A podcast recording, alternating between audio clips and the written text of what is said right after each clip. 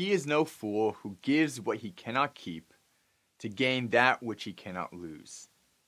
Jim Elliot wrote this in his journal shortly after he graduated from college, and Jim Elliot was no fool. He, he, he took to heart Jesus' words when Jesus said, If anyone would come after me, let him deny himself and take up his cross and follow me. For whoever would save his life will lose it, whoever loses his life for my sake and the gospel's will save it. Jim and four other missionaries, they had dreamed and planned of bringing the gospel, the good news of Jesus Christ to the Huaorani people in Ecuador. These people were, were people that were unreached. They had never heard of the gospel. They were also incredibly dangerous to outsiders. They didn't trust outsiders, they attacked outsiders. But, but Jim and the other missionaries, they sensed a call from the Lord to reach this people for Christ. They would die in the process as martyrs. But in doing so, many would be saved. Jim Elliot, Nate Saint, Roger Youderian, Ed McCully, and Peter Fleming. These were the names of the five missionaries who gave their lives knowing they couldn't keep it in order to gain what they couldn't lose, namely life with Christ. And I might, I might add, in order that others may gain that too. This morning, we, in our passage, we read about Stephen, who's another martyr. The first martyr recorded in the book of Acts, and definitely not the last. But now, the circumstances under which Stephen died were different. But I think when we look at it, the reason was still the same Jesus. If Stephen was not a follower of Jesus, then we probably wouldn't be reading about his testimony and his death in our passage today. We've been working our way through the first half of the book of Acts these past few weeks. We've seen how the church is formed in the first five chapters, and in the last two sermons, we've also seen this church persecuted, facing challenges and opposition. And, in today's passage, we will see that persecution continue to grow from arrests and flogging now to stoning and, and death. Now, our passage is a really long one. It's focused on Stephen, the persecution he faces, and the response he gives. But when we kind of zoom out a little bit from the passage, we're also going to see how Stephen's persecution is an example of the greater persecution that the early church faces. And ultimately, how, how God works through all of that. So if you have your Bibles at home, you can turn with me uh, to the beginning of our passage, Acts chapter 6, verse 8. Uh, prior to our passage, Stephen had just been chosen to serve the people. He's been doing his ministry, he's sharing the gospel, he's performing signs and wonders to confirm that message. And again, we begin to see more, more opposition. But this persecution grows because of Jesus.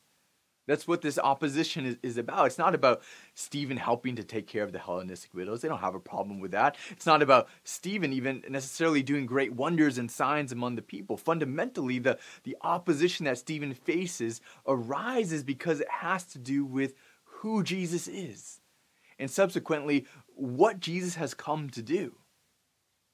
Luke's recounting these events and he gives us a picture of these Jewish leaders who lead their persecution. And the first thing they do is they reject Jesus' followers.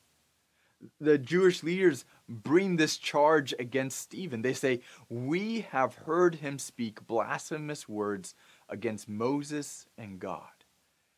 And this man never ceases to speak words against this holy place and the law. For we have heard him say that this Jesus of Nazareth will destroy this place and we will change the uh, and will change the customs that Moses delivered to us. So these charges are because Stephen is saying these things about the law, the temple, and, and God that they they don't like.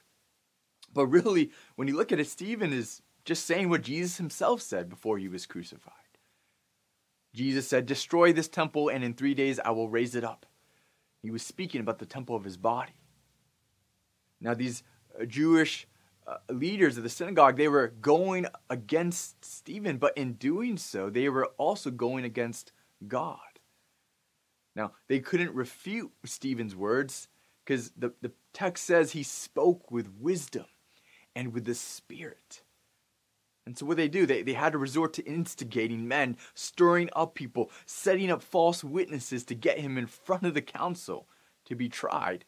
And when he finally appears, the, the council takes one look at him and they see a face like an angel. It's such a big contrast. You have these false accusations, these people trumping up charges against Stephen. You know, everything that they're saying about Stephen is either false or, or even misleading. And it doesn't line up with Stephen's appearance. He looks like an angel. But not everyone sees it, I guess the high priest then he asks Stephen if if these things are so. And then Stephen launches into this incredibly long history lesson.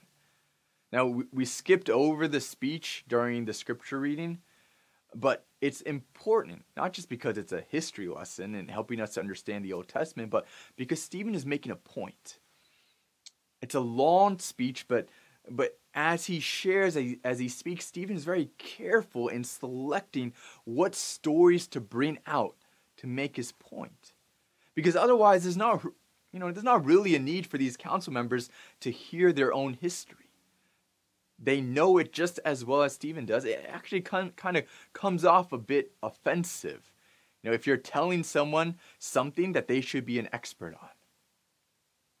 But the point Stephen is, is making is that Israel, these people, they resist the Holy Spirit and they reject Jesus. In Stephen's speech, he gives specific examples of when their fathers, those who came before them, they continually rejected God appointed messengers. Verse 9 The patriarchs, jealous of Joseph, sold him into Egypt. Verse 23 When he, that's Moses, was 40 years old, it came into Moses' heart to visit his brothers, the children of Israel. And seeing one of them being wronged, he defended the oppressed man and avenged him by striking down the Egyptian. He supposed that his brothers would understand that God was giving them salvation by his hand, but they did not understand. And on the following day, he appeared to them as they were quarreling. And he tried to reconcile them, saying, Men, you're brothers. Why, why do you wrong each other? But the man who was wronging his neighbor thrust him aside, saying, Who made you a ruler and a judge over us? Do you want to kill me as you killed the Egyptian yesterday?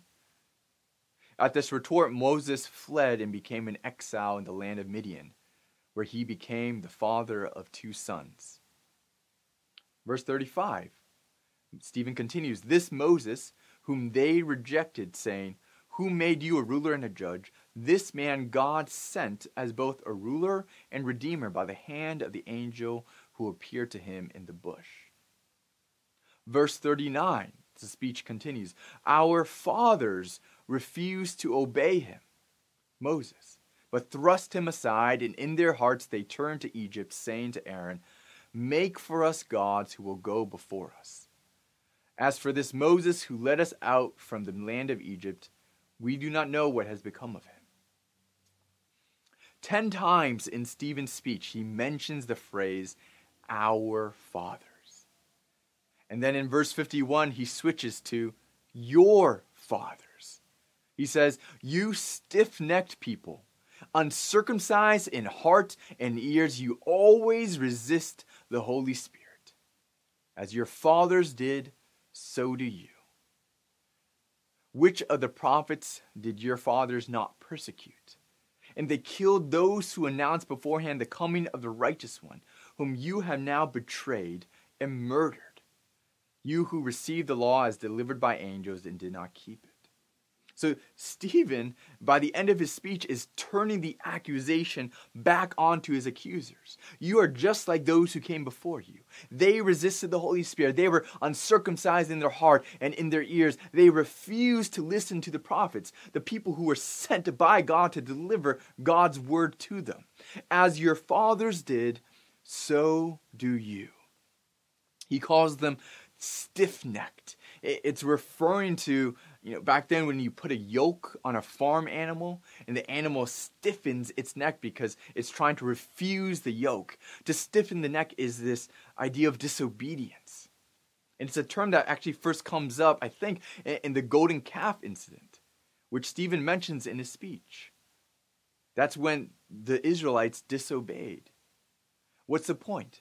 Our fathers refused to obey the one whom God sent to lead us out of Egypt, Moses. The same person who said, God will raise up for you a prophet like, uh, from, like me from your brothers. It, it's a passage in Deuteronomy that oftentimes we, we see it pointing to Jesus. And that's Stephen's point here that their fathers ignored, reviled, rejected the prophets that came before. And now you did them one better. You killed the ultimate prophet, priest, and king, the righteous one, Jesus. They think Stephen is the one disobeying the law, but instead it's them. And now, again, they continue to continue to reject Jesus by rejecting Stephen. They resist the Holy Spirit, and Stephen indicts them for this. It's the, the same spirit that fills Stephen up as he ministers, as he, as he speaks God's word. Prior to our passage, the apostles chose seven men to help with the task of the widows who were in trouble. Chapter 6, verse 3 These men were full of the Spirit and of wisdom. Verse 5 Stephen is singled out as one of these men, full of faith, and it explicitly says he is full of the Holy Spirit verse 10, as he's disputing those who belong to the synagogue of the freedmen, it says, They could not withstand the wisdom and the spirit with which he was speaking. And later on, verse 55, it says again that Stephen is full of the Holy Spirit. You get this emphasis now. The, the point here is that Luke is making it abundantly clear which side God is on, making it clear how God is speaking, who God is speaking through the Holy Spirit is empowering Stephen for ministry. And these Jewish leaders continue to resist. So much so that they, they cry out with a loud voice and cover their ears to stop listening to Stephen. That's how much they're resisting the Spirit. There's a second point that Stephen also makes with his long, long speech. These people are missing the point about the temple. To them, it's a place where God dwells, yes, but so much so that they have confined God there. They have sought to manage God as, as if that was even possible. Look at what Stephen says in his speech again. Stephen begins with Abraham, when God appeared to Abraham and made his promises without a temple, a, a dwelling place. Later on, he mentions David, who asked to find a dwelling place for God. But God would not allow it. Instead, it was Solomon who would build a house for him. So he was fine with waiting. And then he cites from Isaiah 66 Yet the Most High does not dwell in houses made by hands, as the prophet says, Heaven is my throne, and the earth is my footstool. What kind of house will you build for me, says the Lord? Or what is the place of my rest? Did not my hand make all these things? You know, Stephen doesn't continue quoting, but uh, Isaiah, but it's feeding into a selection of this passage. The passage in Isaiah 66 continues like this know, All these things my hand has made, and so all these things came to be, declares the Lord. But this is the one to whom I will look, he who is humble and contrite in spirit and trembles at my word. These leaders have, these people have missed the point about true worship. True worship is accepting God's revelation and obeying God's word, all of which was communicated through Moses, the prophets, and now Jesus. They, they fail to see that true worship is in Jesus Christ. And if they rejected him, they were rejecting what the temple, what the temple was all about. Now, all this, the rejection of Jesus' followers, the resisting of the Holy Spirit, the rejection of Jesus, this is all feeding into the persecution that is growing against the early church. It feeds into persecution that even happens today. Now, there's many reasons for opposition against faith and persecution against Christians. There's political reasons, cultural reasons, but I think when we kind of boil it down a little bit, the main reason, and it should be the main reason, is Jesus. Our sermon series has been exploring the church unleashed, the identity of the church as God's people, and the mission, its mission to be Jesus' witnesses. If persecution were to happen to the church, let it be because of Jesus. Let it be because we are living in a manner worthy of the gospel of Jesus Christ. As the passage unfolds, these Jewish leaders are incensed. They're enraged at what Stephen was calling them out on. They clench their teeth at him, and ultimately they cast him out of the city and stone him. Now, we're not sure, maybe this was part of the trial, or maybe it was a mob after afterwards, but we do know it, it wasn't legal. I mean, only the Roman government had the right to sentence people to death. But regardless, in this last section, this is what happens to Stephen. He's, he's, he's stoned. He's, he dies. The church suffers and it scatters. But look, the gospel still spreads. Stephen is in the midst of being executed, stoned, dying uh, as a martyr, and his response is amazing. And I think it's because of the Holy Spirit. The Holy Spirit empowers us to live and die like Christ. Throughout this entire passage, there's this comparison, this similarity between Stephen and Jesus. He spoke with wisdom like Jesus. He uttered the words that Jesus himself said. He was put on trial like Jesus, and now he's suffering and dying like Jesus. His last words, look at them, he says two things. And as they were stoning Stephen, he called out, Lord Jesus, receive my spirit. And falling to his knees, he cried out with a loud voice, Lord, do not hold this sin against them. And when he had said this, he fell asleep.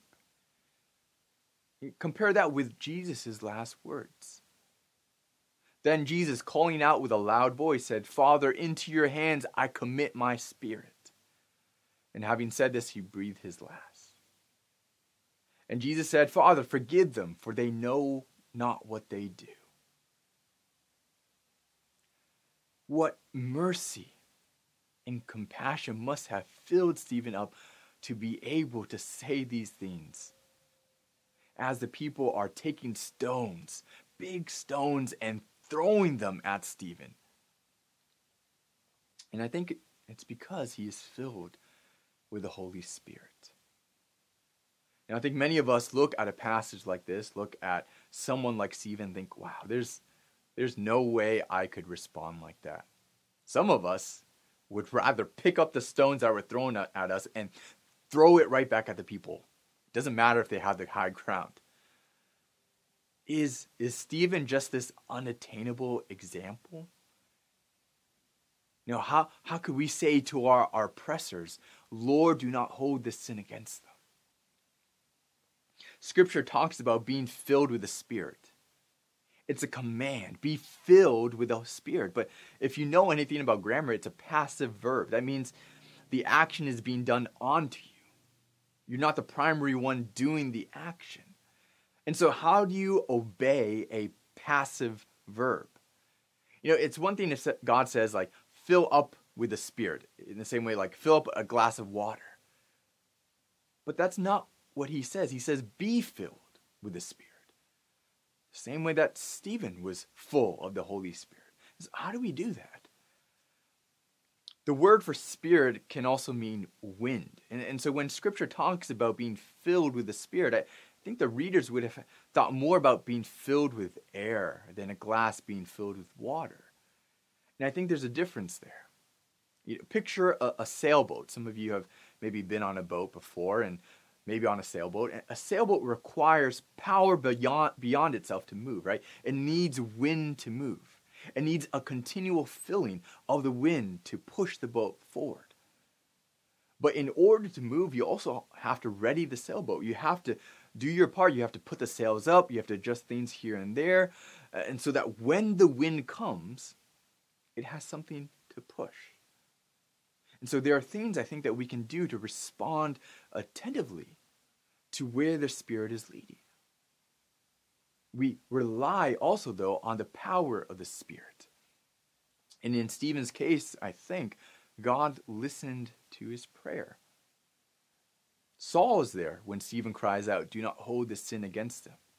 And though in the you know, a few verses later, Saul ravages the church. He causes the church to suffer greatly and to scatter. Eventually, we'll find in the rest of Acts that Saul encounters the Lord. And he goes on to spread the gospel even further. In this passage, we, we see the martyrdom of Stephen, but this passage also gives us hope in that martyrdom can still advance God's mission. Chapter 8, verses 1 to 3. And Saul approved of his execution. And there arose on that day a great persecution against the church in Jerusalem. They were all scattered throughout the regions of Judea and Samaria, except the apostles. Devout men buried Stephen and made great lamentation over him. But Saul was ravaging the church, and entering house after house, he dragged off men and women and committed them to prison. Luke, I think, makes this connection between Stephen's death and the greater persecution that arises from that against the church. He, he sandwiches uh, Stephen's burial in between these two verses about the church being scattered and the church enduring even more suffering. But it's not all bad news. Stephen's death begins this greater persecution against the early church, but what also ends up happening is the gospel is spread. The church is scattered, yes, throughout the regions of Judea and Samaria. But that also means that the gospel begins to go forth to the nations. God is working. And in Acts 1 8, at the very beginning of our sermon series, Jesus said, But you will receive power when the Holy Spirit has come upon you, and you will be my witnesses in Jerusalem and in all Judea and Samaria and to the end of the earth. Now in Acts 8 1, you flip the 1 into 8, and Acts 8 1, those witnesses are moving beyond Jerusalem to Judea and Samaria. Like, ski, uh, like seeds that are uh, scattered across the field, they will take root, grow, and bear fruit. And it gives us hope in God and His plan of salvation that, that even something as terrible as someone dying for their faith, God can turn it for his glory and the good of his people. I began this sermon talking about Jim Elliot, a missionary and a martyr who came 1900 years after Stephen. What Jim Elliot and the other missionaries set out to do was, was dangerous. Their families knew it, their, their wives discussed the possibility of becoming widows. But they also knew that the good news of Jesus Christ was not something to be kept to themselves. On January 6, 1956, these missionaries made contact with the Huaorani people. An older woman and a young man and a young woman, they, they came. And these missionaries gave them some gifts. And it all seemed to be going well. But then, two days later, on January 8th, a party of 10 of these people, 10 of the Huaorani, made their way to the beach. They came with spears, and they were there to kill the missionaries. And they had been led to believe the missionaries had attacked the young man and woman, even though that wasn't the case. But they couldn't have been convinced otherwise, and they were there to retaliate, to kill before they were killed. And they came upon these five missionaries and they lured them out and they threw these spears and they speared one of them as, as one of the missionaries was reaching for the radio to report the attack and, and he died and he fell out of the plane and two of the other missionaries are hiding behind a log and they begin calling out in the middle of the attack We just came to meet you. We aren't going to hurt you. Why are you killing us? One of the attackers who was there that day later wondered he was speaking to one of the sons of the man who he murdered. Why didn't he flee into the jungle? If he would have fled, he surely he would have lived. But instead, these miss- missionaries, they just waited for the attackers to come and to spear them. Now, They didn't know this at the time, but the missionaries before had vowed to one another before God that they would not de- defend themselves against human attack, even in the face of death. You see, these attackers, these Huaorani people later also wondered why hadn't these outsiders used their guns to defend themselves? Now, they, they saw the guns, they knew they worked, they knew these missionaries were capable of defending themselves, but they chose not to. They, they asked why would the outsiders let themselves be killed rather than kill? Because that's what they, they would have done. That's what they were doing. And eventually that was the question that led them to allow Elisabeth Elliot, Jim Elliot's wife, and, and Rachel Saint, Saint, Nate Saint's sister, to come live with them. And that question was answered when they heard the story of why these missionaries wanted to come, make contact, and tell them about another man, Jesus, who freely allowed his own death for the sake of all people. And they came to faith. And in this Christianity Today article written by one of the sons, he writes God took five common young men of uncommon commitment and used them for his own glory. They never had the privilege they so enthusiastically pursued to tell the Huaorani of the God they loved and served. But for every Huaorani who today follows God's trail through the efforts of others, there are a thousand outsiders who follow God's trail more resolutely because of their example. This success withheld from them in life, God multiplied and continues to multiply as a memorial to their obedience and his faithfulness whether it was 2,000 years ago or 65 years ago, we see examples of people dying for their faith in Jesus. And even when the church may suffer or scatter, God's mission continues to advance. The gospel continues to go forth to the nations. Let's pray. Heavenly Father, we give thanks for these heroes of faith for their examples for us of giving up what we cannot keep to gain eternal life with you and so that others may know you. Father, help us to be filled with this Spirit, to be emboldened to share the gospel and to live for you. In Christ's name we pray.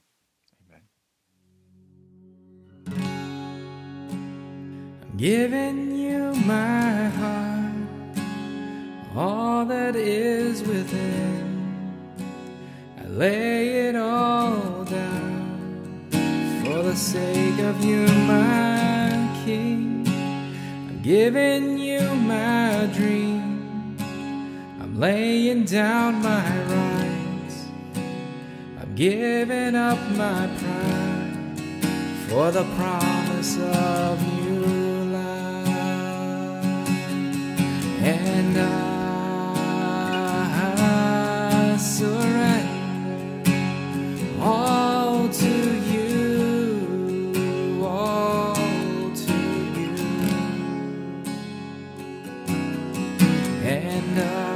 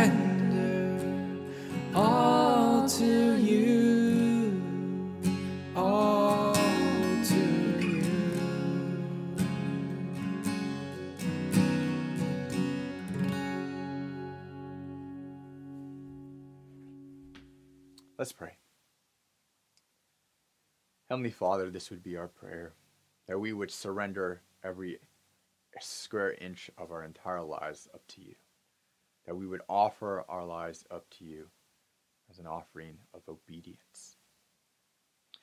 Now may the grace of our Lord Jesus Christ, the love of God, and the fellowship of the Holy Spirit be with you all evermore.